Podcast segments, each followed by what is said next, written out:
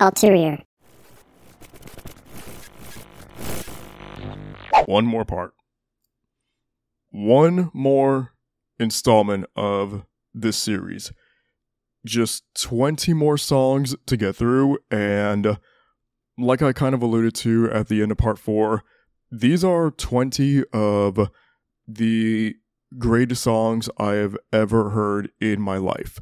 I really did my due diligence and, and I tried to make sure that the top 20 really spoke to and summarized what the year meant to me and what it amounted to. I truly do believe that these 20 songs are the ones that have stuck with me the most. And each of them, in their own unique ways, have done something to impact not just how I feel about music, but perhaps also how I feel about life in general and everything that goes on outside of, you know, that fourth wall for music per se. So, yeah, this is super fucking special, and I want to treat it as such. So, per how I usually go about the final part of the series, so up until now, the song clips were 20 seconds long, approximately. That is being bumped up to 40. So each clip will be double the length that it was before, and that is done to kind of add, you know, this extra spotlight in a way onto all 20 of these tracks. And the explanations will get a little bit deeper and go on for a little bit longer. And some of this will be tangential and I'll be waffling. And I don't apologize for any of that because this is my time and my outlet to really express what it is about these 20 songs that mean so much to me, you know? So I will go ahead and play the usual intro and then just get right into it the top 20 songs of 2023, culminating in number one being the recipient of the third annual Levi and Armin Award. Thank you so much. Thank you for tapping in, and I really hope you guys enjoy this final part.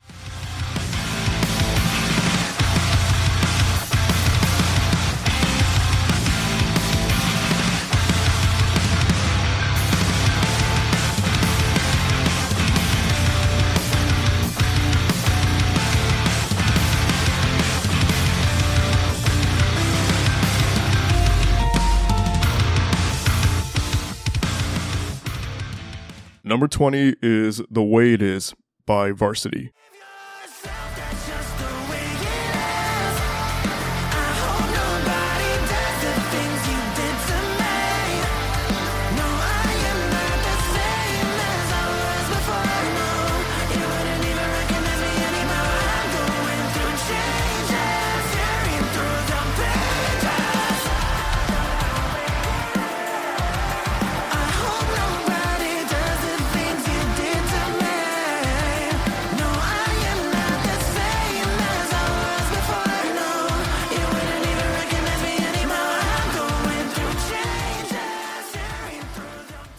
There is a variety of bands out there who take metalcore and mix it with these layers inspired by R&B and pop and just for my own uh, opinion and my own money there is no band out there right now in that realm who is on the level of VRSTY. VRSTY have taken that top spot and they just run that echelon. They run the game when it comes to putting out material that sound this specific way. And I feel like the way it is was a track that I I kind of did not show it as much love and appreciation as I really should have back when it came out as a single and I'm not totally sure why it is. Like, yeah, it's it, it might be a song that you know you need it to to grow on you and kind of go through that journey with it to really discover just how fucking excellent it is. But I also kind of think that I did a disservice to VRSTY and the album Levitate and the song here the way it is by doing so. I think the way it is, what it has going for it is just like atmosphere and aura there is something so like um atmospheric, I guess, about the way that it opens and that wall of sound coming in, the way that it kind of feels like everything is bubbled up a little bit in the verses for Joey to have this pathway to just lay over his vocals. And Joey is consistently, in my opinion, one of the most impressive and consistent vocalists of the year. He is a safe bet. You can always count on him to be, in some ways, heads and shoulders above a lot of his contemporaries. And the chorus on The Way It Is was the brightest spot for VRSTY, in my opinion, this year. It is so singable and easy to get lost in.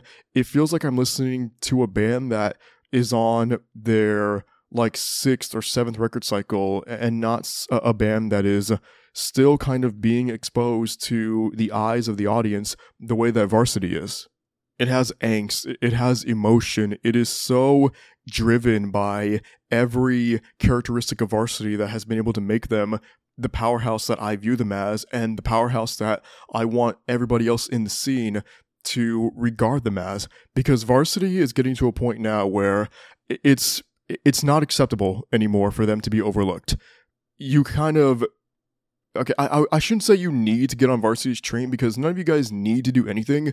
But if you want to see a band that is excelling at everything they do be launched into the stratosphere, then VRSTY is a band that really does warrant the support and the adulation from all of their peers and fans and everybody alike. And I think the way it is is the one song this year above anything else they did that really emphasized that to me.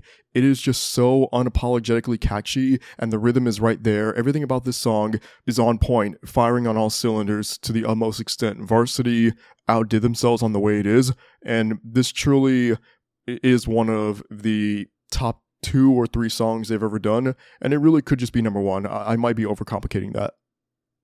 Number 19 is Watch My Promise Die by Dying Wish.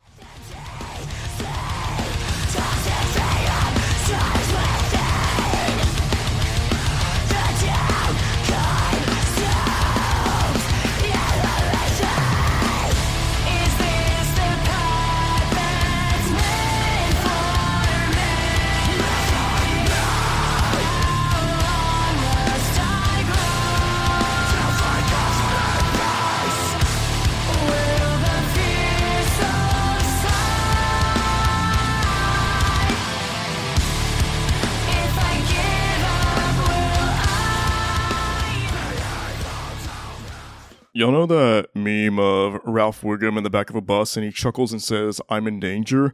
That's basically what happens with the intro to Watch My Promise Die. And that snare drum, you can, you can hear it like very uh, thunderously. And then once in a while, the rest of the band comes in and then it kind of stops for a moment, quiets down. And then it, it's like the the dark clouds that surround Watch My Promise Die start to open up and there is a, a beam of light shining through in the form of Emma's voice.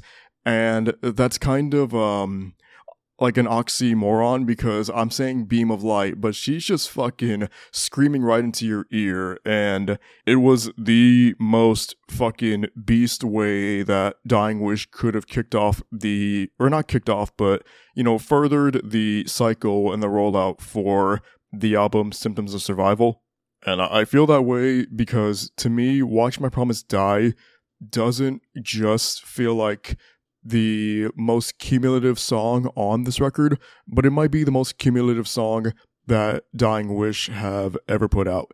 It is just littered with all of their influences, and you can hear bits of not just metalcore, but thrash metal and hardcore all alike being amalgamated into Watch My Promise Die. And what you get out of that is a song that just very clearly speaks the mission statement of Dying Wish and everybody involved just turning themselves up to 11 to make this monstrosity of a song a fucking beautiful monstrosity at that. To me, it, sounds like and operates as if Watch My Promise Die has two separate like story arcs and two separate um, divisions of the song. So in the first half, it's just very like go, go, go and nonstop kind of aggression in that way. And then in the second half, the biggest and brightest moment of it comes when Emma begins to show off her clean vocals. And Emma, for as great, and I mean fucking elite of a screamer as she is, her clean vocals are just as pristine as anybody else's in the scene. I really would put her up against any vocalist, and she's going to stand 10 toes down on that shit. She is a fucking megastar. And Watch My Promise Die was her avenue to show off every range and all of her versatility and just everything that makes Emma the generational talent that she is. Watch My Promise Die is heavy and emotional, and the weight of the song was never able to kind of lift itself off of my shoulders from when I first heard it back towards the end of July. Watch My Promise Die had that kind of a lasting effect on my brain and my heart and my overall core. I fucking love this song. It really truly might be my favorite Dying Wish song ever. And to me, given just how strongly in favor I feel of the band overall, that really does mean something to me. Number 18 is Anywhere But Here by Katie Drives.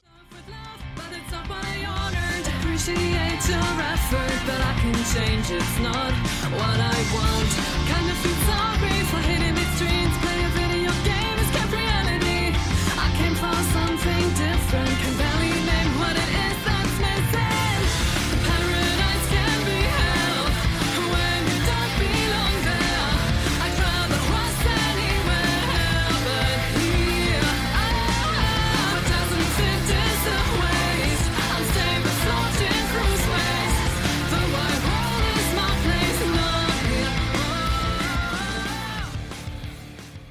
Sometimes, guys, it really just comes down to time and place when you end up discovering a new band or a song or an artist or, you know, whatever the case might be. For myself, this was either at the end of January or the beginning of February. And I just so happened to see a tweet show up on my timeline from Scene Daddy, and it was promoting this single from Katie called Anywhere But Here. And I just went ahead and just checked it out. I, I didn't have a real reason to. I just felt like, you know, what what's what's the harm in checking out a new artist and hearing a new single? And just right away, immediately within seconds, anywhere but here clicked with me. And I, I still don't really know exactly what it was. I can't put my finger exactly on what it was that just made me gravitate towards this song right away. I don't know if it was the uh, kind of DIY sound to the production. I don't know if it was the very like clean and easy to understand flow of like a pop punk driven track that Anywhere But Here was rooted in. But regardless, it was the pathway for me to discover Katie and really get a glimpse into how brilliant of a singer and songwriter she actually is. The song is in and of itself a lot of fun while still being something that I was able to kind of like really take in the lyrical matter of the track and relate it to various points in time in my life and that was another outlet for me to just immerse myself in everything that anywhere but here was you know trying to tell me and i couldn't get enough of it from that aspect and then also the aspect of uh, it felt very uh, like throwback to a certain time of pop punk in a way but while still pushing the genre forward and i just felt like katie found this like home and a lot of comfortability in this particular style of a track and anywhere but here from again the moment that I first heard it at the start of the year and then all the way up to now it's a constant in my life. I have been able to go back to the song time and time again and still feel so strongly in favor of it because it's just a, a masterpiece and it's a masterpiece that is going to go under the radar because Katie is not a a giant star, at least you know in comparison to other artists being talked about in the series, but she is, in my estimation, just as talented and just as flawless in her delivery of this track. Number 17 is Good Guy by Against the Current.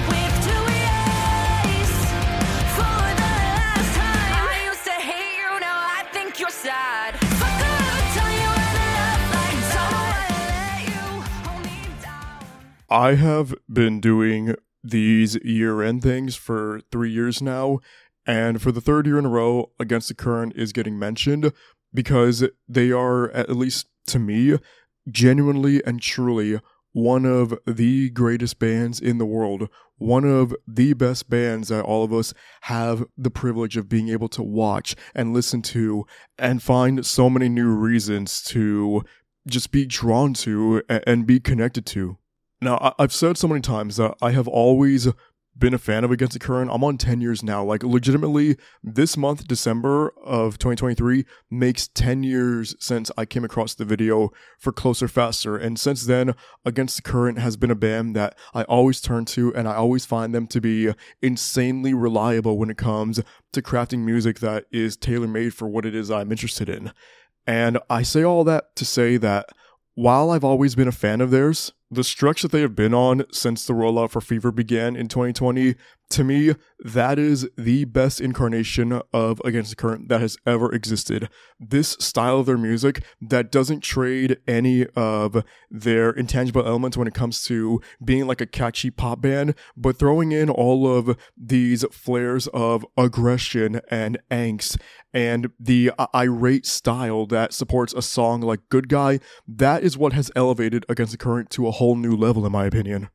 And some of the things I mentioned right now, like angst and aggression, Good Guy is an embarrassment of riches when it comes to being able to fit these themes into the style of Against the Current.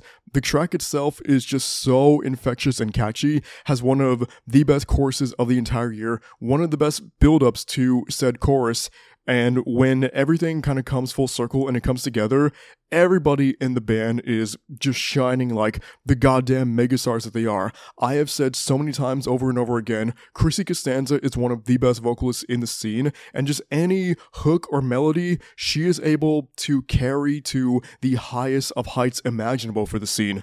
And lyrically, there are so many like key moments of Good Guy that stand out to me but the one that has like, just like been uh, like embedded in my brain since first hearing it fuck whoever taught you how to love like that. And that kind of being the whole crux of the song it adds to what i said about the anger the angst behind good guy and it's a song that is as catchy as it is pissed off. And to me that's when Against the Current is really, really shining through. And that's been the case again since the Fever rollout. And the band has not stopped once. And I don't see any reason for them to stop anytime soon. They are going to still continue to put out banger after banger after banger after banger. And I'm still going to be here championing them to the fucking highest extent that I possibly can. Number 16 is A Crooked Melody by Holding Absence.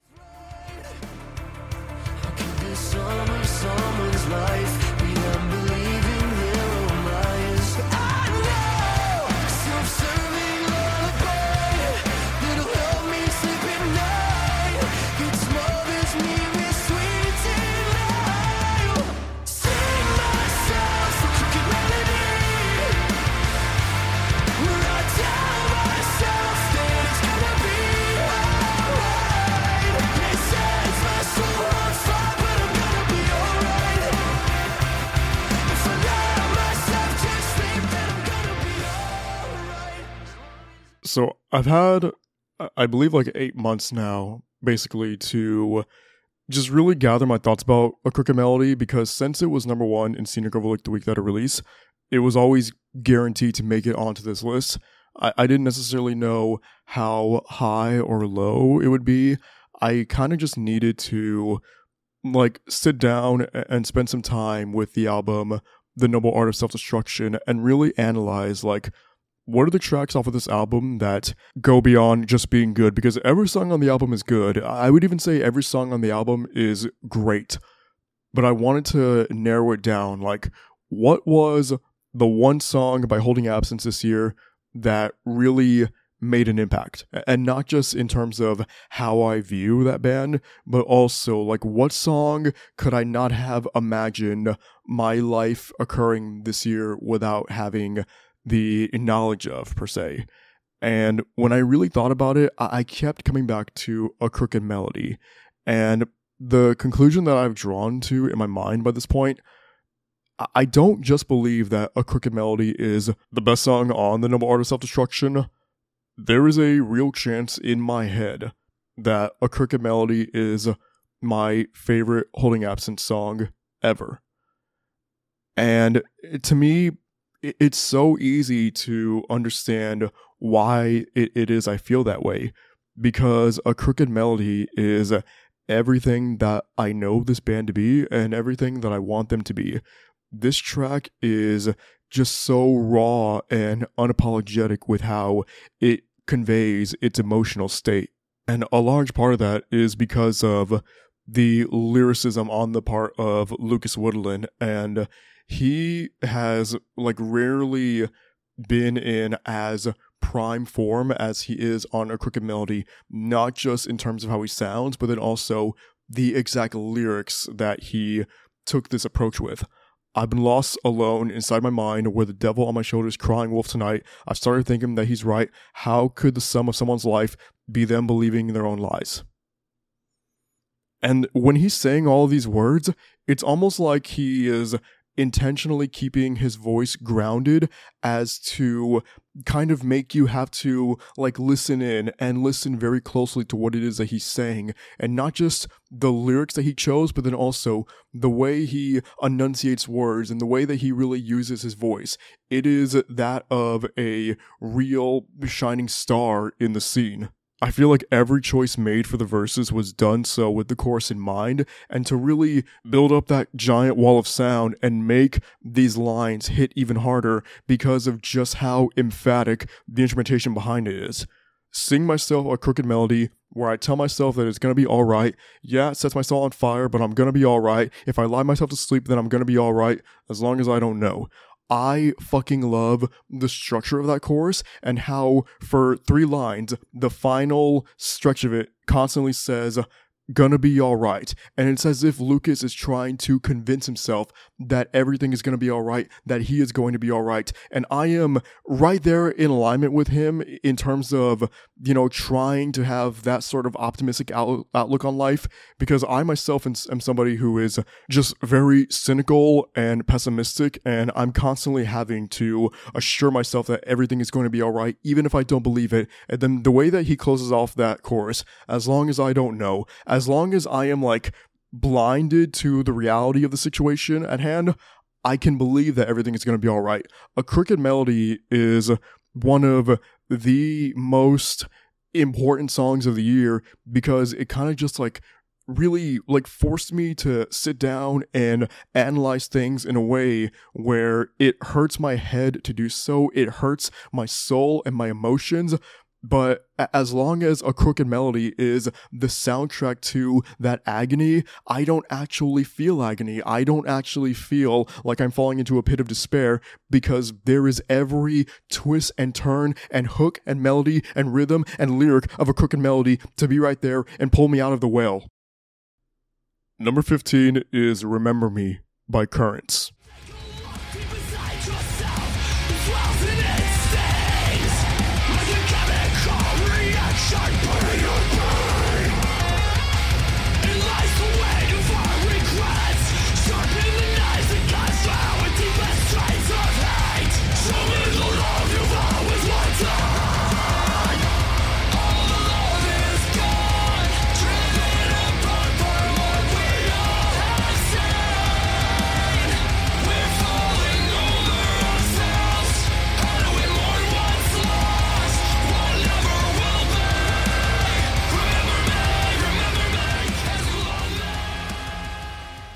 This time one year ago, if you had told me that a current song would be in top 100 for 2023, I most likely would have believed you. Because for myself, Currents have always been a band who I have admired and respected and understood the appeal of, and I've been able to find a lot of enjoyability in their material. If you told me that a song of theirs would have been number 15, that's where I'm not really sure what my thought process would have really been because like I just said, they're a band who I've always been able to admire and respect. Have I always looked at them as being in elite category and like S tier, that sort of shit? No, not necessarily. And when Remember Me dropped back on February 1st of this year, and I pressed play on it for the first time, I felt like everything that I believed I knew about currents was proven to be accurate.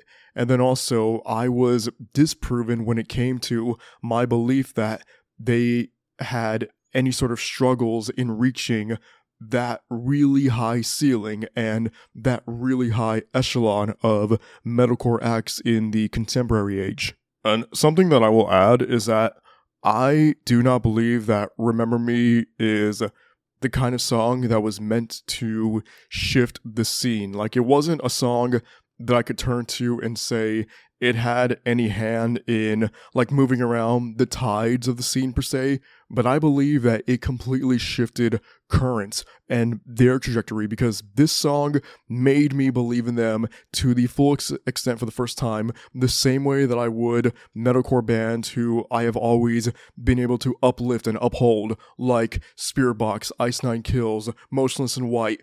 This song, Remember Me, put currents in that same conversation. I listened to the production on Remember Me and it feels so like big time and larger than life. The aura is there. I've been saying aura a couple times in this series, and I feel like Remember Me is a song that just evokes that kind of emotion out of me. And it's the kind of song that I will, you know, get fired up and amped up over talking about because I truly believe it is one of the greatest metalcore songs of all time. It has been able to move me to that extent and move me in that manner to the point where I am sitting here just fucking beaming and fucking excited about Remember Me and thinking back to how this song has been able to shape me for the last near 12 months of, it, of its existence. I need to calm the fuck down, man. God, Remember Me is a fucking beast of a song. And I feel like every single layer of the song, and whether Currents is moving into like a, a, a mellow direction in the track, or they amplify that intensity and that aggression, it's just fucking A's and dubs all around, no matter what it is that they're trying to do with the song. I, I think it packs a ton of emotion into its lyricism, and what you get here are some of the most just like thought provoking and tear jerking lyrics of the year and infiltrated into a song that maybe doesn't really command that kind of atmosphere at all times, but I still feel every line in every note of this song. Again, no matter if it's mellowed out or heavy, Remember Me just kind of has that death grip on me.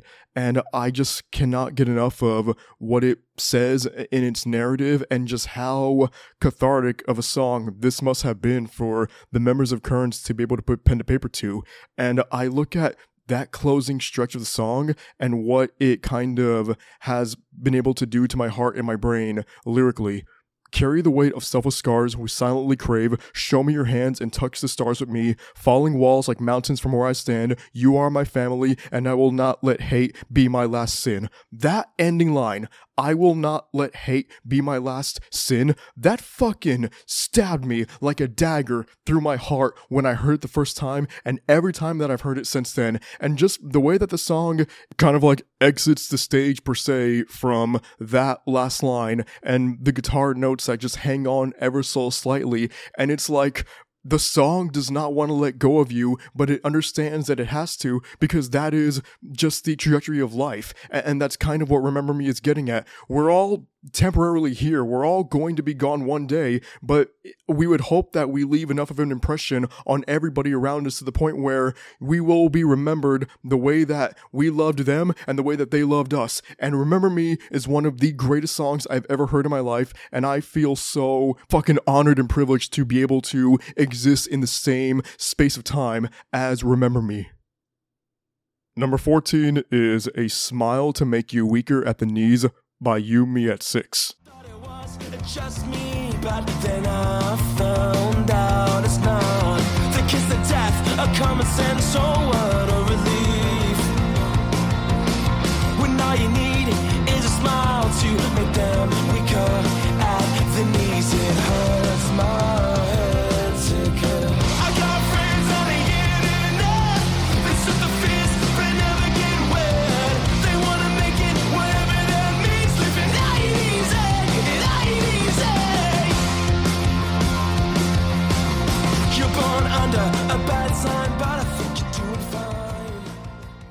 So I've already mentioned You Me at Six a few times in this series, and I felt like with each entry beforehand, I was kind of trying to like skirt around the topic when it came to my full and ultimate feelings about You Me at Six and the year that they had. A Smile to Make You Weaker at the Knees is the highest rated song by them on this list, so I feel like now I do have some leeway to say that when okay, so You Me at Six is a band. I kind of have to go a, little bit further back than I anticipated. You Me at Six is a band who I have been into for like over 10 years now. And within that 12, 13 year stretch, whatever it's actually been, they've been one of the most frustrating bands for me to try to get behind because sometimes it's felt like, you know, I- I'm right there with them and the material is on point and it's hitting for a full record cycle. And then the next album comes around and it's not what it is I'm looking for. And then they're back up and they're back down. They're up they're down, they're hot and they're cold, they go left and then they go right. You know, every metaphor that I can possibly give for the pattern of You Me at six, it's just so all over the place and very um what's the word? Um it, it fluctuates. It, it really, really does. And that's kind of why, despite You Me at Six being a band who I've been into for again a really long time now, I've never been able to like actually call myself a devoted fan of theirs. If anything, I've been a devoted fan of certain songs and records, but never really them as a unit. And I say that to say that what they achieved this year on Truth Decay is one of the most remarkable and outstanding things I have ever seen from a band in the alternative space because I do believe that Truth Decay is the best album of their careers. And for me to say that fucking You Me at Six put out the best material of their careers year 20 into their tenure and year 8 or not year 8 but album 8 into their discography it makes no sense. Or at least it, it kind of feels like it would make no sense.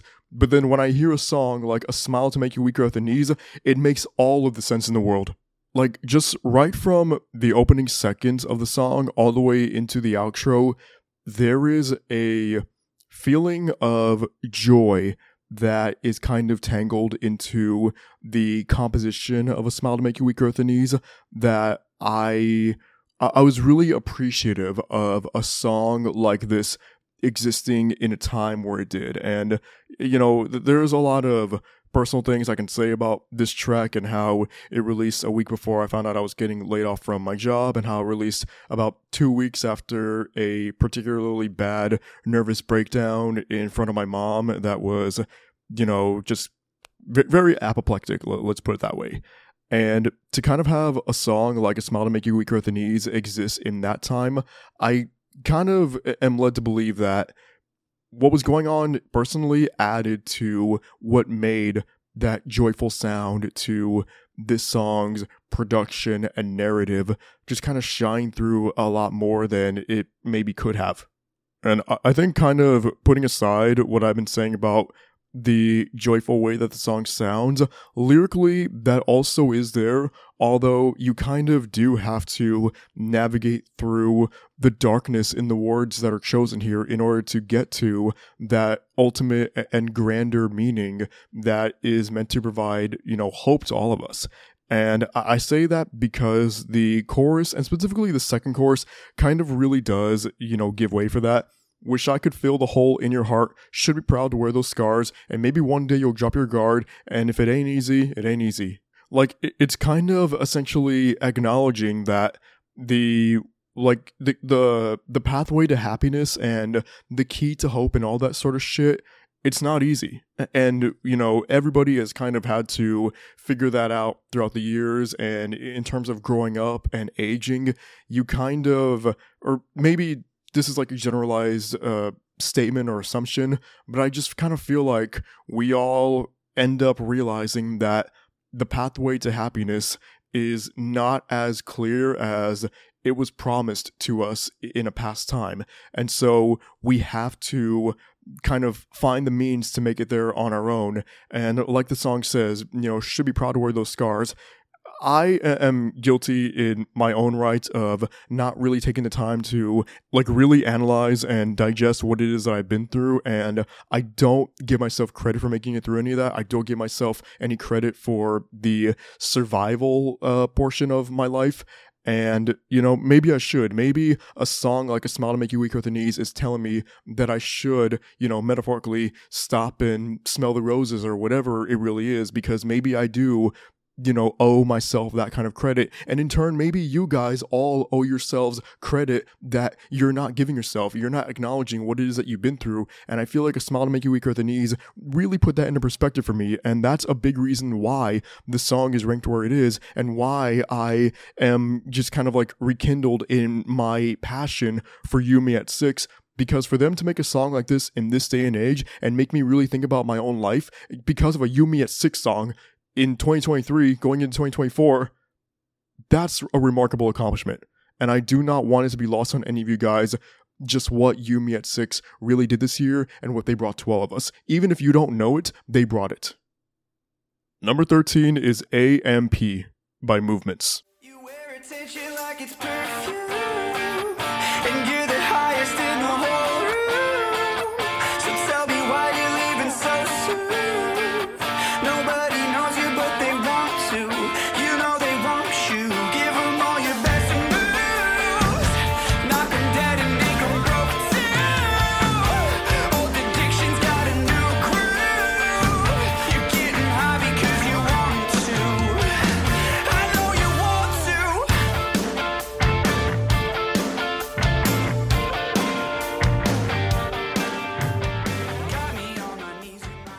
So, to me, even with the understanding that movements kind of shifted around a lot of things sonically and thematically for the album Ruckus, AMP was still one of the biggest mind fucks of the year for myself. And I say that with endearance and love for what AMP does because it is, to me, one of the most non movements songs that movements have ever written.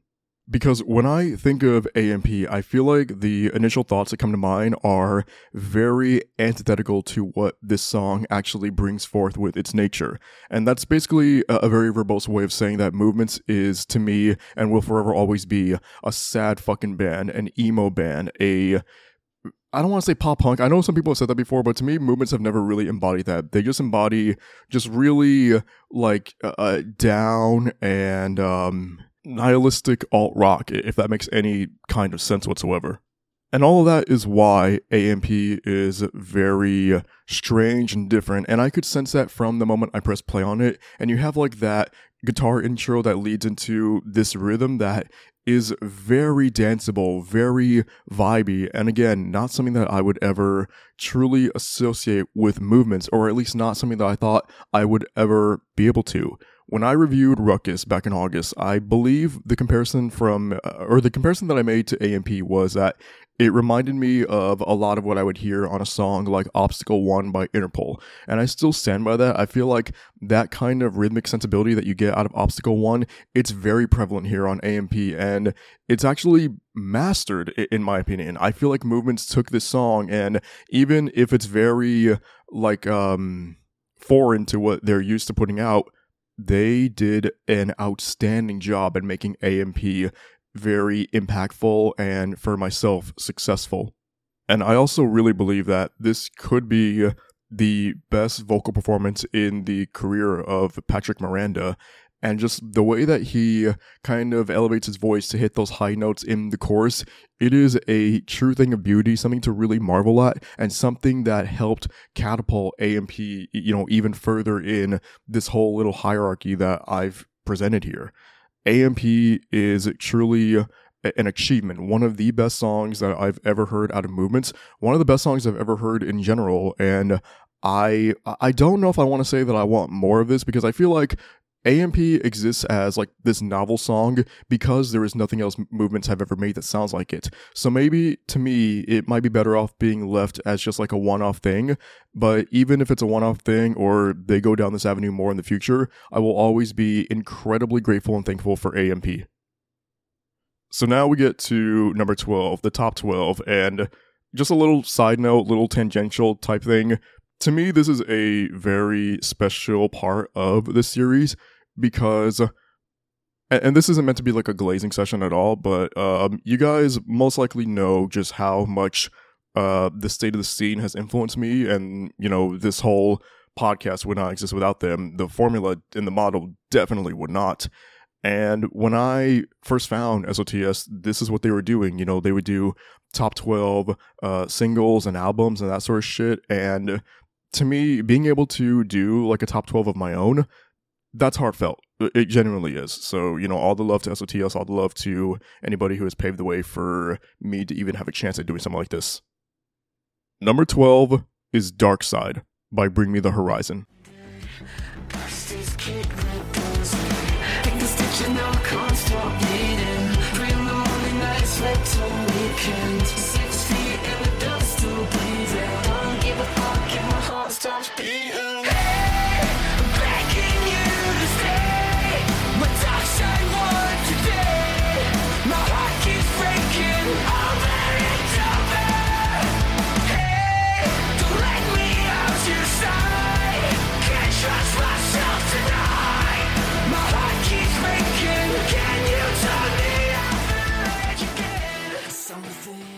Is this the innovation that Bring Me the Horizon are known for? No. Is it going to change the landscape of the scene? No. Is it even going to change the landscape of Bring Me the Horizon? No.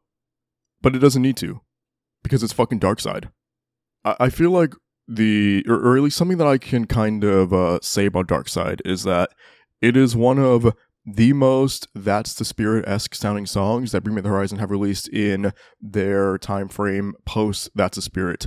And that's always going to be very special to me. That's always going to be a sound that, you know, I will ride or die for because That's the Spirit is one of the greatest albums of all time, in my opinion. It is the album that set Bring Me the Horizon on the course to kind of be where they are and branch out the way that they have. I literally have the fucking umbrella from or from the album cover on my uh, my finger as a tattoo. So whenever Bring Me the Horizon dive into this bag, I'm right there. You know, I will be there no matter what there are so many elements to Dark Side that I just fucking adore. Uh, one of them being in the verse, you have like this pulsating bass rhythm that is the perfect uh, complementary piece to Oli Sykes kind of having this whisper effect on his voice. And like he's not going full throttle at all in the song at the verse, but it's one of those portions and i forgot what song i said this for earlier but you kind of have to like you know move your ear up to the, you know the, uh, the speakers per se and just really listen in, really listen closely to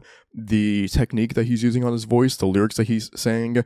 And I, I, feel like that's a part of what made me like really zone in on Dark Side from the first listen and what really made me pay attention to everything that it was doing.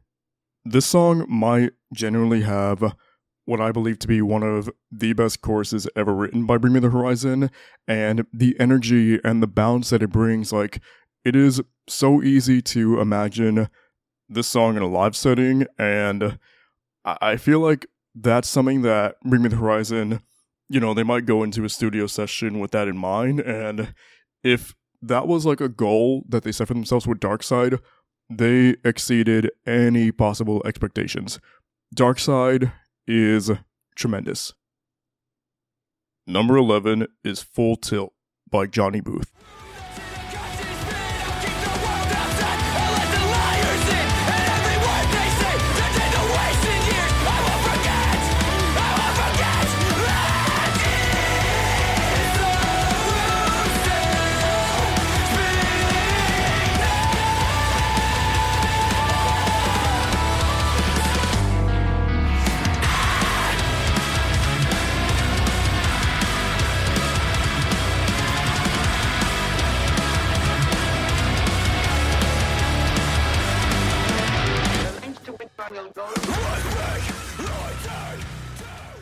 Something that I vividly remember saying about Full Tilt back when I reviewed the album that it's part of, Moments Elsewhere, was that at that particular moment in time in July of this year, I was not sure if there was any song in the world at that present moment that I enjoyed listening to more than Full Tilt.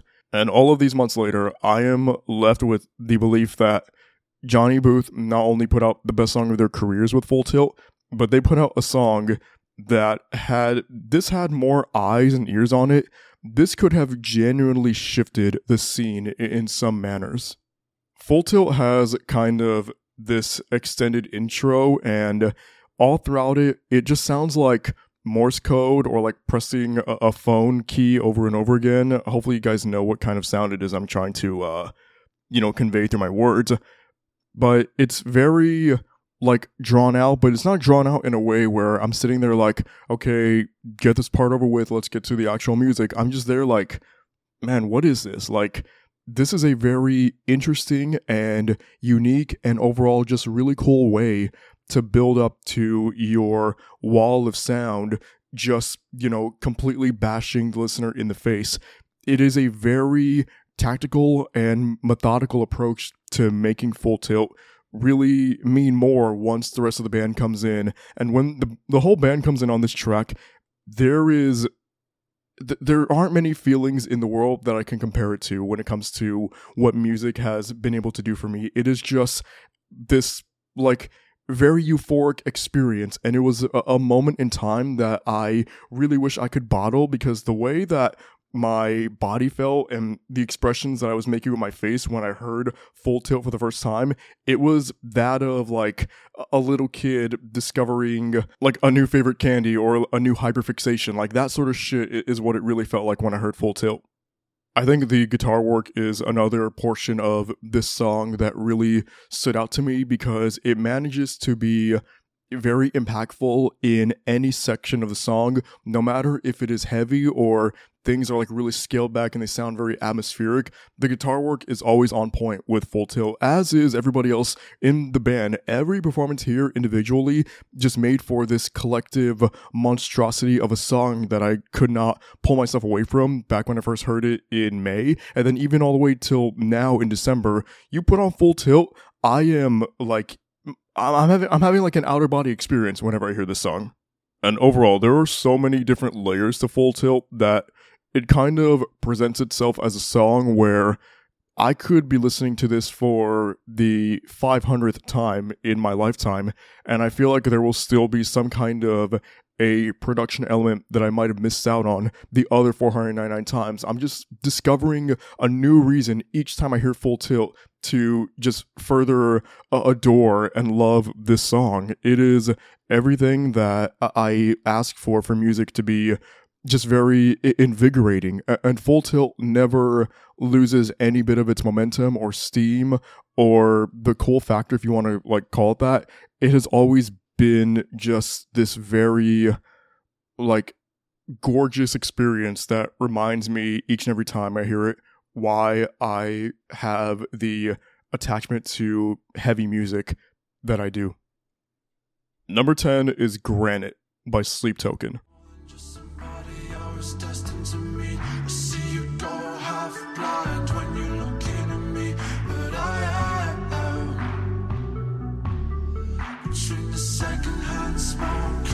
Glass on the street, you gave me nothing whatsoever but a reason to leave. You say you want me, but you know I'm not what you need, but I am.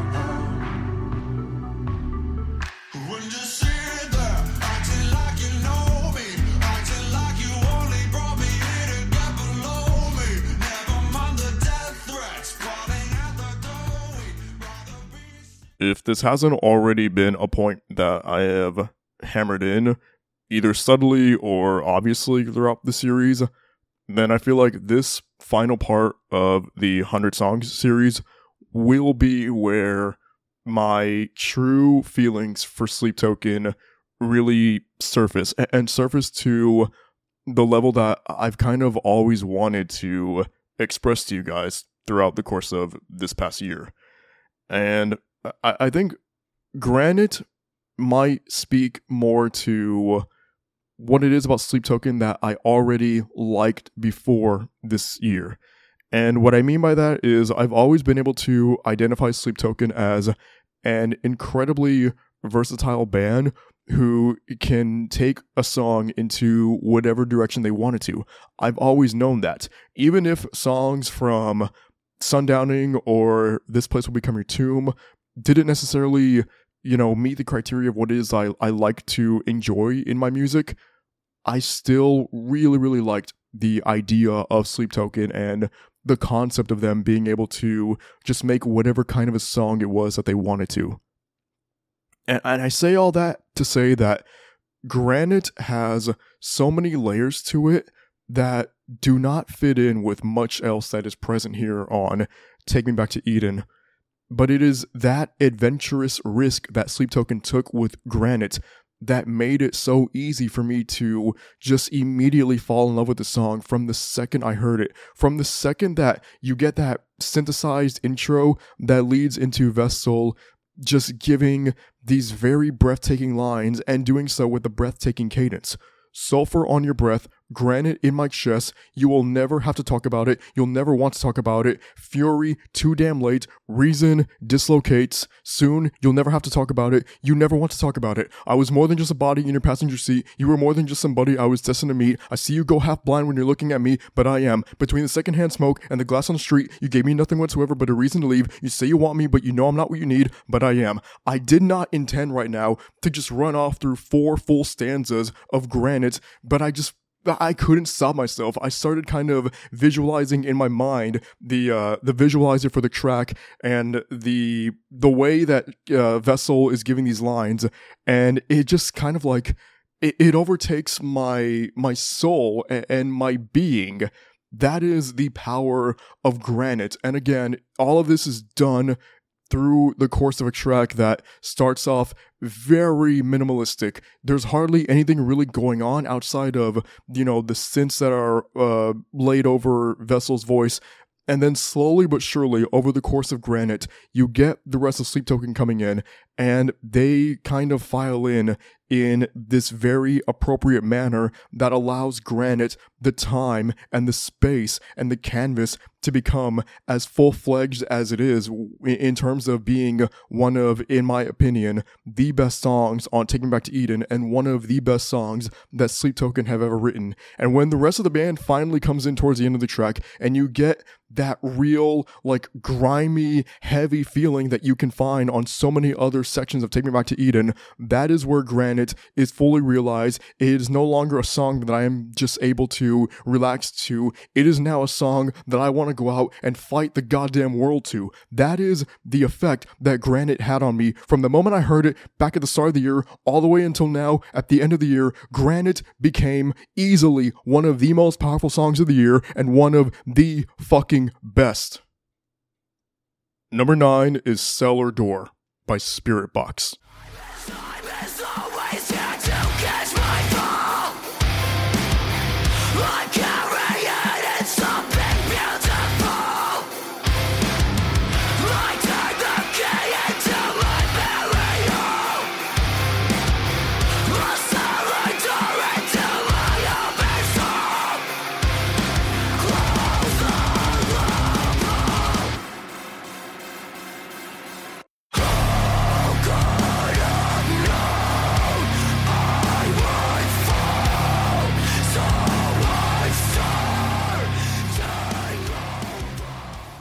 So, by this point in the series, I have talked about nearly every song on The Fear of Fear, which was Spiritbox's EP from back in November, just a month ago. I don't know why I said back like as if it was fucking ages. Um, anyways, whatever. And something that I really tried hammering in when talking about songs like um, Too Close, Too Late or Ultraviolet was that something Spiritbox did on The Fear of Fear was take the uh, like softer, not as heavy um, characteristics of the band and just find a way to flesh them out and make them a very crucial and important part of the package that is the fear of fear. And on the opposite end of that, you have a song like Cellar Door, which is not muted, not quiet, not subtle in any fashion. This is one of the heaviest songs that Spiritbox have ever written, and it is also, in my opinion, one of the best. And part of the song's presentation that makes it heavy and this is just something that I picked up on as somebody who was present back in the mid 2010s for the run of I Wrestled Bear Once that Courtney and Mike were a part of. There are some very intricate details to Cellar Door that remind me of something that, again, these people would have been doing as part of I Wrestled a Bear Once. The heaviness, the the chaos that is infused into the track, the very like at times odd structure. It, it feels like Courtney and Mike kind of brought with them these ideas that, you know, could have been brewing in their minds for close to a decade at this point, and laying them out as part of Cellar Door and finding a way to make these very heavy elements fit right in with an EP that has a, a lot of heart and emotion poured into it. I feel like that is a genuine fucking accomplishment on the part of Spiritbox and anybody involved with the production of this project. And I'm not even somebody who is like, you know, my metalcore has to be strictly metalcore. It cannot have any sort of like radio elements put into it. Like, I- I'm far from that. But if Spiritbox wanted to make Cellar Door and different variations of, the, of this song for the rest of their careers, there is no reason for me to not be on board with that, just given the quality of Cellar Door and beyond just the quality, the presentation of it because the music video for Cellar Door it is very dark and dirty and it's like in the midst of a storm and there's just like Uh, the effects of the video make it to where there's like darkness consuming the band at once and at the or for the entire duration of the video and it is the perfect visualization for Cellar Door. And this kind of a diabolical sounding song, it demanded that kind of an atmosphere and that kind of an aura to support it. And there is a section later on in the track that commences the breakdown to Cellar Door. And the build up to it, the complete calamity that is going on in the background, and Courtney's screams just provide the absolute perfect, just fucking perfect, guys, build up to that breakdown. There is a chain that I don't believe in.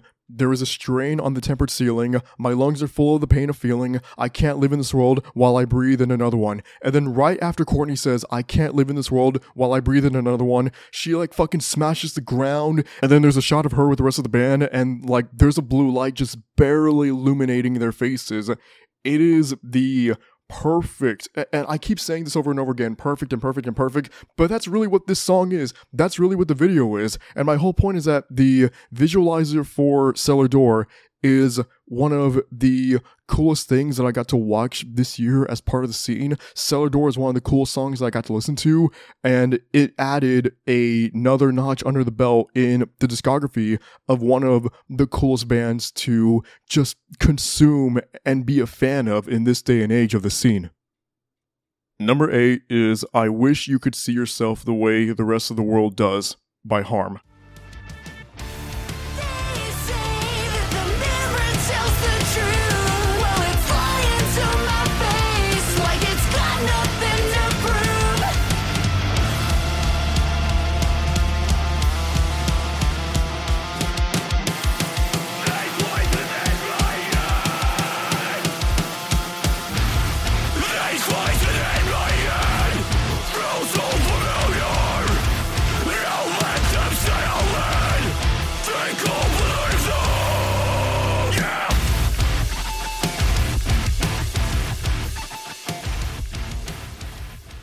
So I have already spoken about harm a number of times throughout this series, and I think the point that I keep coming back to is nostalgia.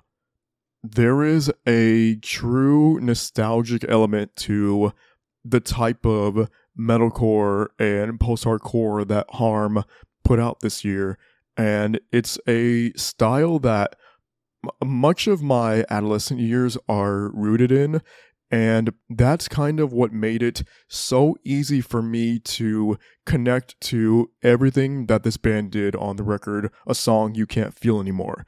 And out of every new song that Harm had this year, I wish you could see yourself the way the rest of the world does, was to me the pinnacle of all of that. And the song wastes genuinely no time getting into the rhythm of things because right as soon as it comes on, the full band is just going off and firing on all cylinders. And it, it's a very cool way to, you know, kind of bring somebody on board if this happened to be the first time that they were listening to Harm. And I also think that this song is the perfect way to spotlight Billy, who is, in my opinion, one of the most overlooked and underrated vocalist in the scene today. And when I say spotlight, I mean because the song paces itself so well, and you get this balance of sections where everything is kind of quiet, and then in comparison, there are sections where the entire band is just, you know, making a case for themselves to be some of the best musicians in the world. And no matter how much calamity is going on around Billy, she is able to show off every bit of prowess that she has to offer to the scene. And lyrically, this is another song that, you know, like many other things that Harm did on this record, it pierces my soul. It is just so euphoric and hard to get through at times, but very, very necessary to somebody like myself. The chorus of this track has potentially my favorite line of the entire year for any song. They say that the mirror tells the truth while it's lying to my face like it's got nothing to prove. This song is a giant emotional roller coaster, and even if that's a term that can be applied to basically every track here on A Song You Can't Feel Anymore, I think in most cases it was not more true and profound than it was on I Wish You Could See Yourself the Way the Rest of the World Does. If you're somebody who is really into, you know, that aged style of metalcore and post-hardcore where there's not really much structure going on and it feels very like emotionally um weighing in, in terms of how it sounds, then this is a song that you can easily sink your teeth into. If you're open to trying something new out, then I would say please, please, please, please, please give this song or any song off of a song you can't feel anymore a chance for that matter. Because above all else, Harm is a band who we all need to be paying attention to. Number seven is Antimatter by Silent Planet.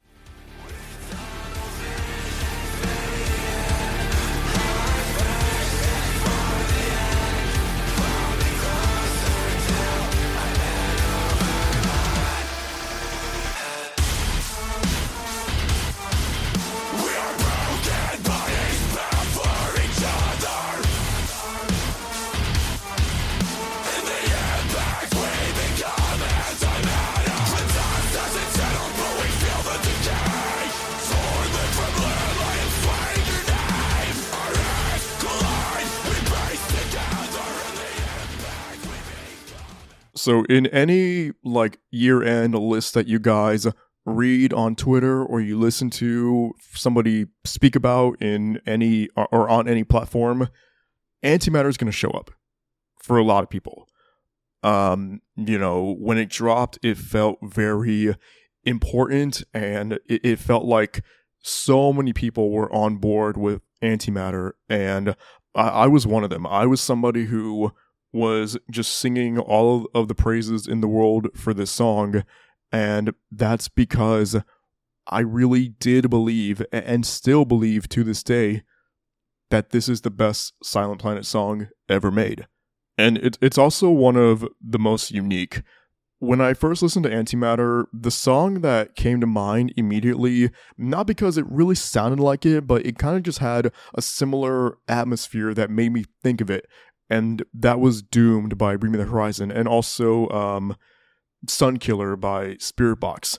The very like electronic based buildup that is so pulsating through your own heartbeat it made for this really sick and just overall fucking admirable buildup in antimatter and having garrett russell just kind of whisper into the microphone and be as methodical with his approach to the track as the rest of the band around him is antimatter had the perfect build and the perfect setting of the stage for that wall of sound to just kick the living fucking shit out of you once it commences. And then it literally sounds like that portion of the song is taken away from you, and you once again have to, you know, go back to that electronic build with Garrett speaking to you, and it's all like invigorating in the same way. It all felt very refreshing, and not that Silent Planet is a band that needed like a refreshing of their pattern in any way, because I've always believed that they're one of the best metalcore bands in the world at any given time, any you know record cycle of theirs but antimatter still felt like something that maybe it wasn't necessary but i am just so thrilled and elated over the fact that it happened. And when the second chorus comes in and the song kind of like finally realizes and fulfills its entire purpose Antimatter just instantly became a song that I could not live without. I cannot imagine the last five months without Antimatter because it is that important of a song. It is that much of a bookmark on my life. And again, I really do believe that this is the best that Silent Planet has ever sounded. And I will forever cherish this song. And again, you guys are going to see and hear a lot of fucking praise for Antimatter over the next few weeks for other people's year end stuff. And to me, it's a popular answer because it is also a right answer. Number six is The Void by Spiritbox.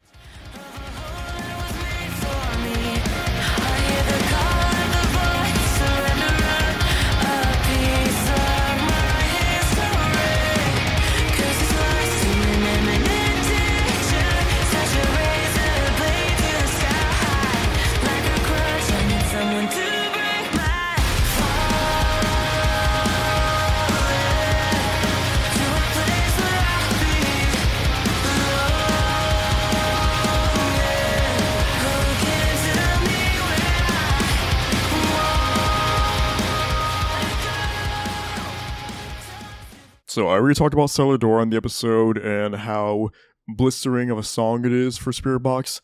And now here is something that exists on the opposite end of that spectrum.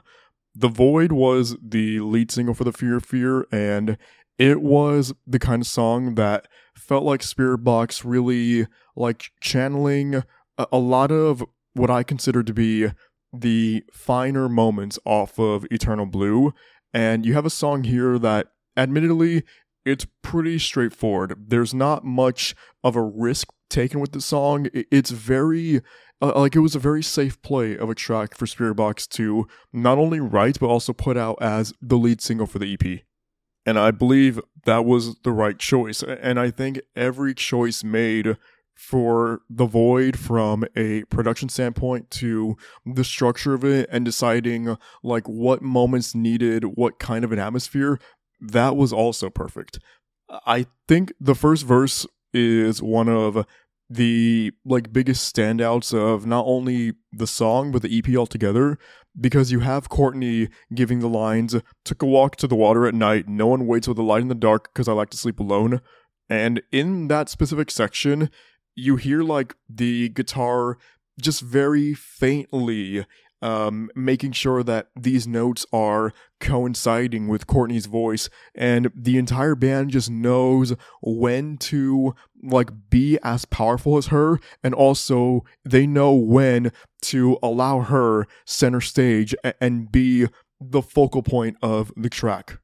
The Void manages to sound frantic in its instrumentation without ever once actually being frantic. It's not moving at a pace that it does not like fit the atmosphere. It is just right where it needs to be. The entire band is right where they should be when it comes to making sure that the void works as well as it does and it sounds as impactful as it does. And there are so many other moments lyrically that I can say Courtney just outdid herself on. And just like the way that she, again, complements the instrumentation. Curse is lost to an imminent danger. Touch a razor blade to the sky. Like a crush, I need someone to break my fall. That specific pre chorus to the second chorus, that was another instance of the song just managing to be larger than life and break through any barriers that somebody, you know, could have set for the sonic tone of Spiritbox. And The Void, like I've already said, it's a safe play of a song. If you want something, you know, darker and more grimy, you can get that on this EP. You can go to Cellar Door, you can go to Angel Eyes.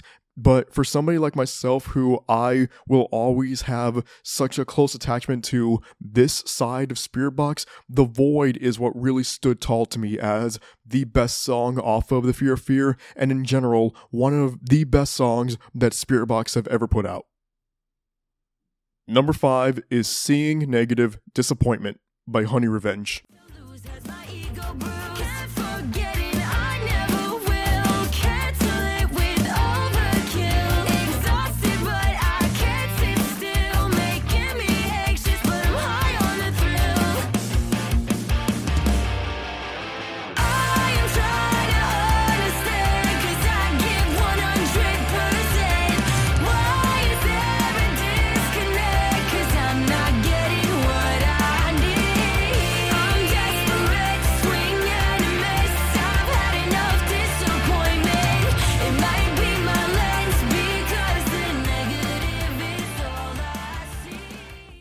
I'm not going to waste any time getting to like the main hook of this entry. Seeing Negative Disappointment is, in my opinion, the pop punk song of the year. Every year, I, I feel like there is a pop punk song that makes it to where I can never lose hope or faith in the genre, despite continuously, you know, having expectations not be met when it comes to other pop punk releases. Seeing a Negative Disappointment is one of the greatest songs I've ever listened to in the genre. And now I'm, I'm gonna kind of calm down because I have.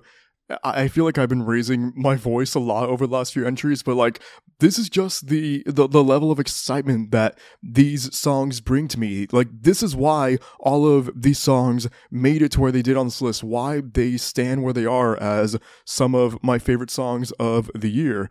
And seeing negative disappointment, I feel like there's a much larger conversation that can be had about the band Honey Revenge, and I kind of alluded to it earlier in this series. If you put Honey Revenge in their standing last year against their standing right now for myself in my own head, not the same band. Honey Revenge became one of the biggest standout bands of the year for me, and a big fucking reason for that was Sing Negative. And I, I really do believe that what it was about Sing Negative that grabbed me right away was how much it reminded me of a Sonic Adventure song. I know that's like kind of a weird thing to to put out there, but as somebody who grew up with Sonic Adventure, like I legitimately can remember being 5 years old and just seeing a Dreamcast in my bedroom one day with that game. It was like the music from that game really did help shape what it was that I would be getting into later on in life. And Sing Negative, it just has that kind of an energy to it right when you press play on it. It reminds me so much of what I could have heard on that game. And I guess specifically Tails theme, Believe in Myself, from the first game. It has that same kind of cadence to it, and it was so easy to sucker me into this song for those reasons.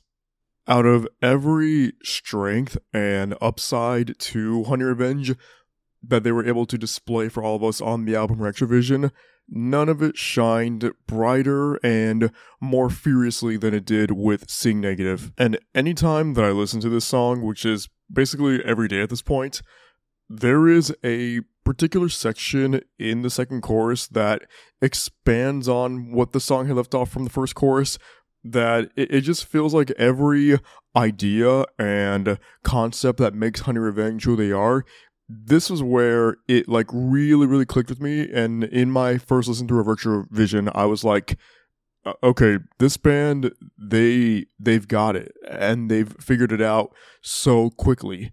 And it's the part where devin says i'm desperate swing and a miss. I've had enough disappointment. And like i said i would just play it over and over again i would sing it to myself over and over again and that's kind of a big part of the infectious and addictive nature that Honey Revenge just found so effortlessly. And again, seeing negative was the biggest moment in this band's discography for myself this year. And if I can point to one particular instance of time where I could, like, right before me, see Honey Revenge go from a good band with promise to a perfect band with the world at their fingertips, it was when I first heard Seeing Negative Disappointment. Number four is Aqua Regia by Sleep Token.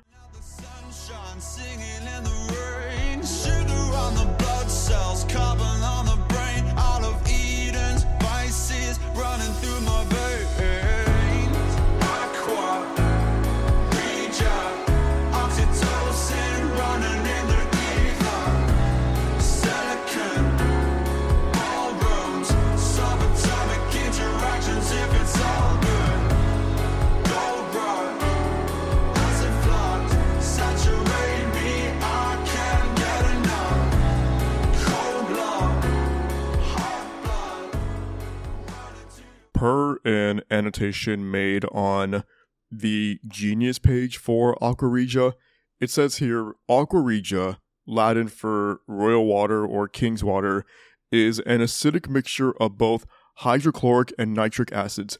It is yellow to orange in color and is extremely corrosive. Brother, I don't know what the fuck any of that means. I majored in communication in college so that I wouldn't need to deal with any alchemist terms like that. So I am just going to say that the official definition of Aqua Regia should be one of the greatest songs ever made, one of the most beautiful creations that any collection of human minds have ever been able to craft in the name of music. Some of what I said earlier about Granite, it's also applicable to Aqua Regia in the sense that this is Sleep Token kind of just expanding their wings and their horizons and really playing to the strengths of everybody involved and the different backgrounds that they come from, the different influences that they have within music and all that sort of stuff. But what separates Aqua Regia from Granite is that Granite eventually does kind of explode into the heavier realm for Sleep Token, whereas Regia, it never once does. Vessel never screams, he never really raises his voice. The song never finds uh, roots within uh, aggression and things like that. It is very fucking mellow, very chill, very relaxed. Aqua Regia is a song that I can just put on and lie down in bed and just close my eyes and not have a single worry in the world, not have anything bring me down. Just like my world becomes very quiet and all to myself whenever I hear Aqua And another element to Aqua that has been able to make it to where the song can just stick in my head from January all the way until now is just the vibe that it gives off. It has a very casino feel to its arrangement and a lot of that does in turn remind me of a song that would have been in Persona 5 and I've said Persona 5 a, a couple times throughout the years when relating the way that a song sounds to how it's able to impact me and affect me and Regia has that cadence to it. The piano within Regia is just very pristine and beautiful And everything that made Aqua Regia what it is, it was necessary. You remove one piece of the metaphorical puzzle here, and I feel like Aqua Regia is not the same song. It doesn't have the same level of effectiveness, but because Aqua Regia exists in the state that it does, it was very, very easy for me to turn to this song and, you know, comfortably call it one of the top five best songs of the entire year. Number three is So Far So Fake by Pierce the Veil.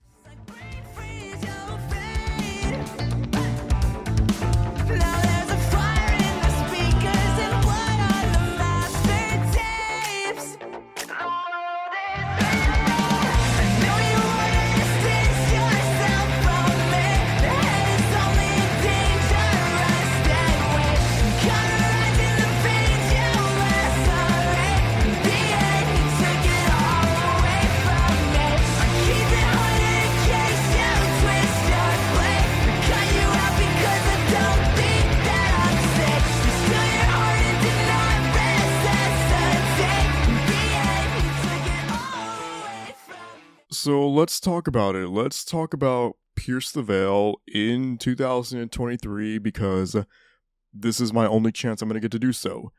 They didn't have any other appearance on the top 100 list, and they're also not on the top 50 records series. And that's, um, that's weird to me. And again, there was a large conversation about Pierce the Veil that I will try to condense into this entry right now. But basically, The Jaws of Life, which was the Pierce the Veil album that came out back in February, was in some ways one of the most disappointing records of the entire year. And it was disappointing because I felt like it had a pretty good singles rollout from Pass the Nirvana into Emergency Contact. There was hope and there was a lot of excitement on my end for The Jaws of Life. And then the album came out and it was largely just lifeless. Like there was a lot of nothing that existed on that record. And I was kind of checked out on it while I was making my way through it for the initial listen. Uh, It was missing many of those key moments and the it factor of sorts that I believe every Pierce the Veil album beforehand, you know, was able to possess. And then towards the end of the track list, there's a song called So Far So Fake. And, and I've looked into the song a little bit since then. Not a little bit, actually, a lot, because I'm fucking obsessed with the song. And what I found was that this was the oldest song that made The Jaws of Life. It was initially written back in 2017. It was a song that the band started to piece together pretty quickly after Misadventures. And hearing the song in that context, it made a lot of sense. I could tell that this is a song that kind of, you know, was meant to bridge the gap between Misadventures and The Jaws of Life. But So Far So Fake had way more in common with Misadventures than anything on The Jaws of Life. The very, like, quiet and in some ways just slightly ominous intro with the guitar for So Far So Fake, I felt like was the perfect way to, you know, kind of create the path for Vic to come in and start giving these lines that are just laced with the same kind of despair that he is so used to and he excels at at this point. And it, feels like with this song, there is this division between the verse and the chorus, just in terms of how, like, very slow and methodical the pacing to the verse is.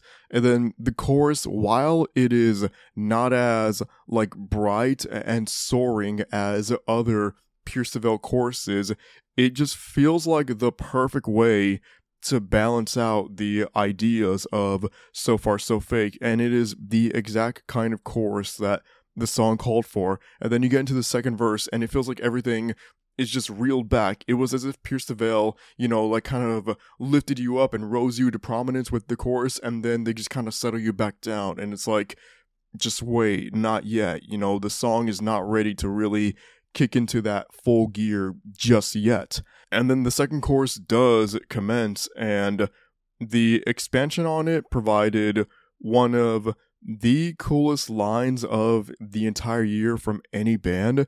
And I just, like, I keep repeating it to myself, and that's been the case since February. I keep it 100 in case you twist your blade. I cut you out because I don't think that I'm sick. And then after that, we get to the bridge, and the bridge is a- really fascinating part of this song because it's so minimalistic. And for a band like Pierce the Veil, who I am so used to a lot of my favorite moments and songs from them revolving around just, you know, kind of bouncing off the walls and all that sort of hyper shit, the bridge is so far so fake. It's it's almost nothing. It's just like a guitar plucking the strings, being like, dun, dun, dun, dun, dun, dun, dun, that was a shitty ass way of like kind of relaying what that sounds like, but it it makes sense sort of in my head. It just like I said, it, it sounds like nothing, as if the band was just like.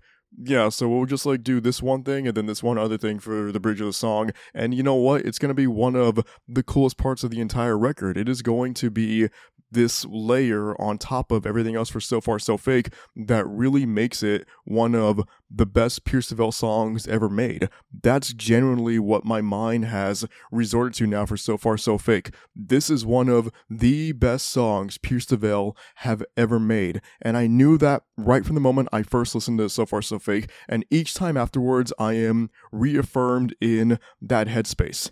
So Far So Fake overachieved because it exists on an album that is largely bad.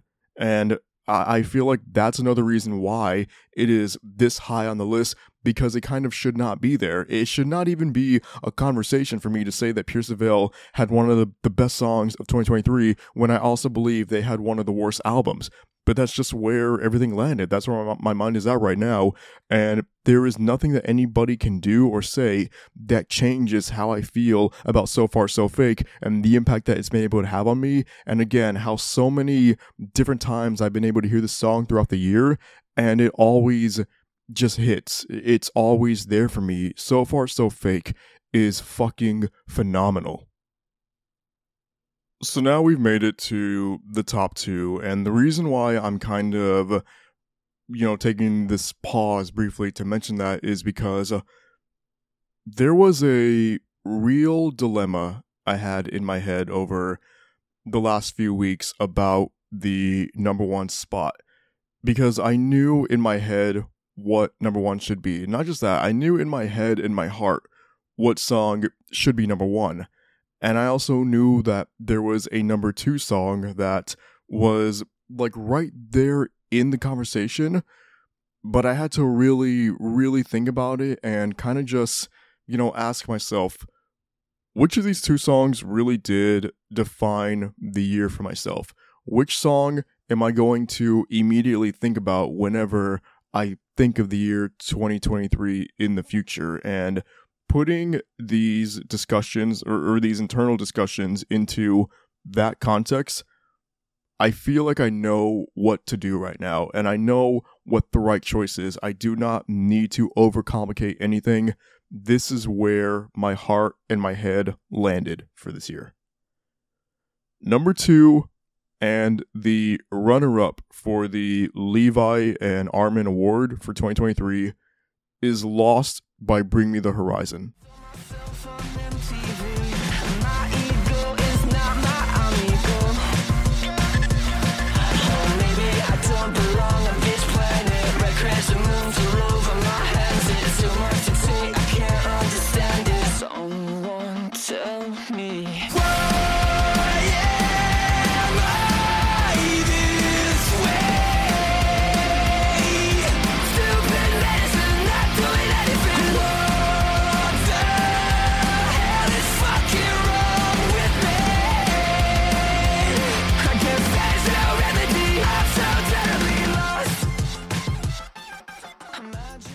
I am of the belief that in any of the two prior years that I've been doing year end awards for this show, so 2021 and 2022, I think Lost would have won Song of the Year for both of those years.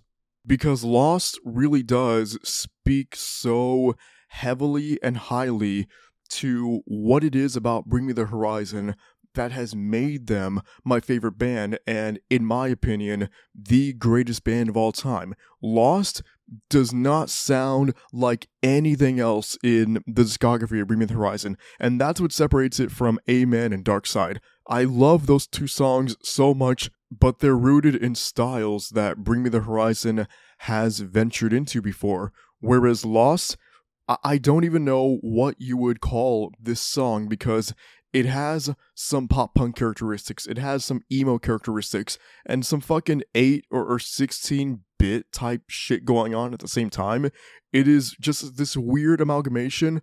But I say all this and I remind you guys that right now we're talking about Bring Me the Horizon, who have kind of made a career out of weird amalgamations. So Lost being this very unique package, it like that's just what I've come to expect from Bring Me the Horizon at, at certain points. I know that they're going to give me something that I cannot identify with any other song or any other band in any manner whatsoever. Lost just had that immediate effect on me. That weird little synthesized intro that goes into this really catchy rhythm, and then in the verse, Oli Sykes, at this point, bro is just saying shit to say shit. Like, they're very strange lyrics, and I've always been of that mindset, and I can acknowledge that, yeah, it's a very strange song from a thematic standpoint. Watching Evangelion with a big fat slug of ketamine. I lost the plot a little while ago. My dog just died. My friends hate me. I saw myself on MTV, and my ego is not my amigo. Yeah, sure. Whatever. It works though. It's fucking Bring Me the Horizon. There's nothing that this band cannot achieve when they set their mind to it. And for a song like Lost to have all of these layers to its character and narrative, and to still constantly be a song that in any second of its runtime, I can be sitting there and just be taken aback and be like, holy shit, wow, this is genuinely fucking sensational. And the part of Lost that like really, really shook me to my core and made it to where a conversation had to be had with myself about if this could have been the best song of the year was the build up to the breakdown and then the breakdown itself. Because the build up, you just have Oli in this robotic voice saying, If I keep this up, I think I'm gonna break down. And it's so meta to have the line, I think I'm gonna break down, be the breakdown call for the song. And then it goes into a breakdown that might be my favorite that Bring Me the Horizon have ever made. It is just so engraved with the weird nuances of Lost. And it's the kind of song that I am circling back to the center of at any given moment because every idea and concept of loss ends up making perfect sense by the end of its duration. Maybe you, as a listener, you get like no pun intended lost i- in the sections of this song and kind of diving through the layers but then by the end of it i don't believe there's room for you to be confused or puzzled or perplexed in any way because at the end everything comes together everything makes sense. Lost is just that kind of a fucking song that has that power over me to where i am sitting here and saying that there are years of past time where Lost would have been number one. Lost would have been the best song of the year in almost any year except for this one. And when I think about what I have actually selected as the number one song of the year, it's weird. It's fucking weird because of how I felt about this band coming into this year. And we're going to get into it now. I've kind of hinted at it throughout the episode and the series altogether, but right now is the point in time for me to really dive into what it is I'm trying to say about this next song. Number one. My choice for the song of the year 2023 for Alteriior, and the winner of the third annual Levi and Armin Ward is The Summoning by Sleep Token.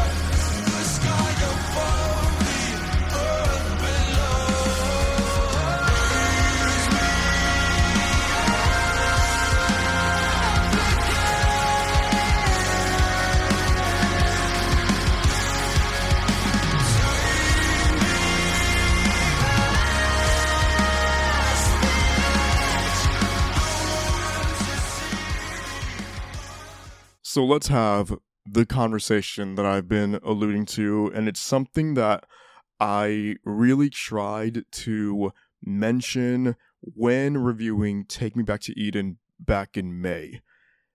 And that has to do with my feelings about Sleep Token before this year. I didn't like them.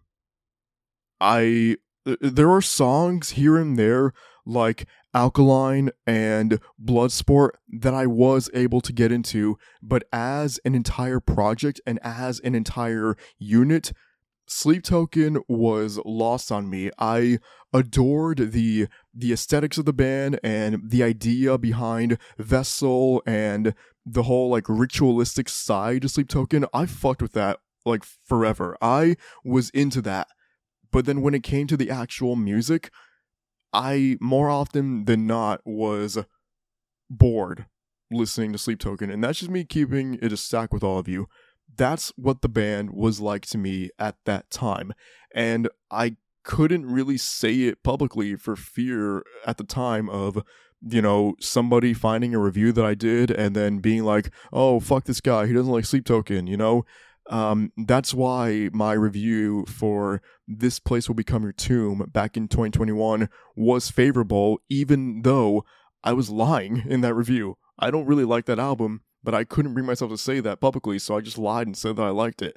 And I kind of thought that that's what would have to happen with any sleep token record moving forward. I thought I was going to need to sit here and maybe not outwardly lie anymore, but just bend the truth and say that I like something even if I didn't really like it. And then my year started off with The Summoning. Like, I, I genuinely think this could have been one of the first, like, five or ten songs in the year that I listened to. And like I said, I thought maybe I would need to go about reviewing Sleep Token by being like, yeah, this is cool, you know, but sheltering what it was that I really felt and the summoning just showed up in my life and I I don't know if I've ever seen this happen before in my 21 or 22 years of being, you know, somebody who just intakes scene music and revolves a big portion of my life around it. I cannot recall my entire perception of a band changing with one song. One listen through of The Summoning is all that it took for me to just flip every opinion that I had on Sleep Token in just the, the snap of a finger. The Summoning is one of the most powerful songs I have ever heard in my life because of what it managed to do over a six minute runtime. I was suddenly on board with Sleep Token, and all it took was everything.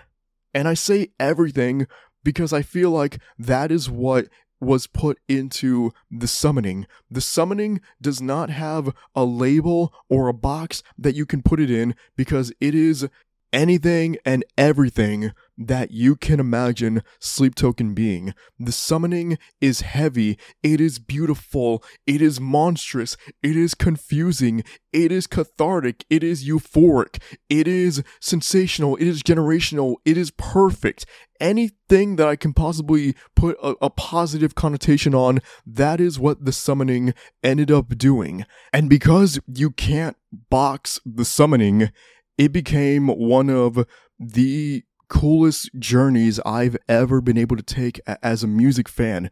Because one second I'm like, oh, this song is heavy. And then the next it's like, oh no, Vessel is fucking serenading me. And then later on, it's like, I- don't know what this song is meant to be because it just feels like a complete mess and mashup of ideas that again, maybe it shouldn't work, but it works to the extent where I'm sitting here telling you guys I think this is the best song of the year, and I think this is one of the best songs of all time.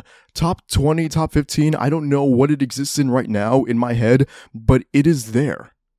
And then as the song progresses and you get to its final arc, per se, you get the outro that fucking everybody talked about, everybody reacted to on YouTube, everybody used the sound of it on TikTok. Every single person in the scene heard that outro and they had an opinion on it. And so many of said opinions were rooted in this is fucking excellent and great. And I feel like even people who have been riding for Sleep Token this entire time, even they were blindsided by that outro section. And there's really no other way for me to phrase what that outro section sounds like. It is horny metalcore. It is the most like funk bass inspired bit of music that Sleep Token could have ever put out. And it is so antithetical to the idea of the summoning and just how heavy that song got in some moments of its runtime. But then that outro section, it feels like it exists on its own island. But it is an island that I want to be on. I want to be part of it. By the time I finish the summoning, like I said, I became a full fledged Sleep Token fan because of one song. And that is powerful. That is musicianship. That is putting all of your chips into one pile and just betting on yourself to make something that is not just good in the time frame that it releases in, but I believe the summoning is going to be a song that in 5 10, 15, 20 years from now, I will still be looking back on and saying that song changed everything. That song changed the fucking game. And it's not just an, an opinion that I am saying. You can look at the numbers on streaming for Sleep Token, and there is a direct correlation between where they were at beforehand and the rise that they saw in their numbers and the release of the summoning. The summoning had a big hand in Sleep Token getting to do so many amazing things in the year. The band just played Wembley Arena and you can thank the summoning for being a big reason why that happened. Sleep Token became larger than life. They became the biggest band in the scene, arguably because of the summoning, and I myself became a giant fan of Sleep Token overnight, definitively because of the summoning. There was no way for me to deny the summoning this number one spot because of all that. Yes, Lost is a great song. Yes, So Far So Fake overachieved. Yes, uh, uh, Seeing Negative Disappointment is one of the best pop punk songs I've ever listened to in my life. So many songs in this top 10 had a case. Antimatter had a case. The Void had a case. I Wish You Could See Yourself the Way the Rest of the World Does. I was in my head thinking, you know, maybe this could be the best song of the year. But anytime I had that inkling in my mind, I always reverted back to the summoning, and I just, I could not deny how important of a song this is to me. And for it to have released in January and all the way throughout the year mean that much to me, like that has to speak to something. And I believe what it speaks to is just that the summoning really is the best song of the year. I have never seen one song do for a band what it did for Sleep Token in both my own personal eyes and then also from a metric standpoint. I always say for the love of the game at the end of every episode, and that game was forever changed by the summoning. And that's it. That was my 2023 edition of Top 100 Songs of the Year.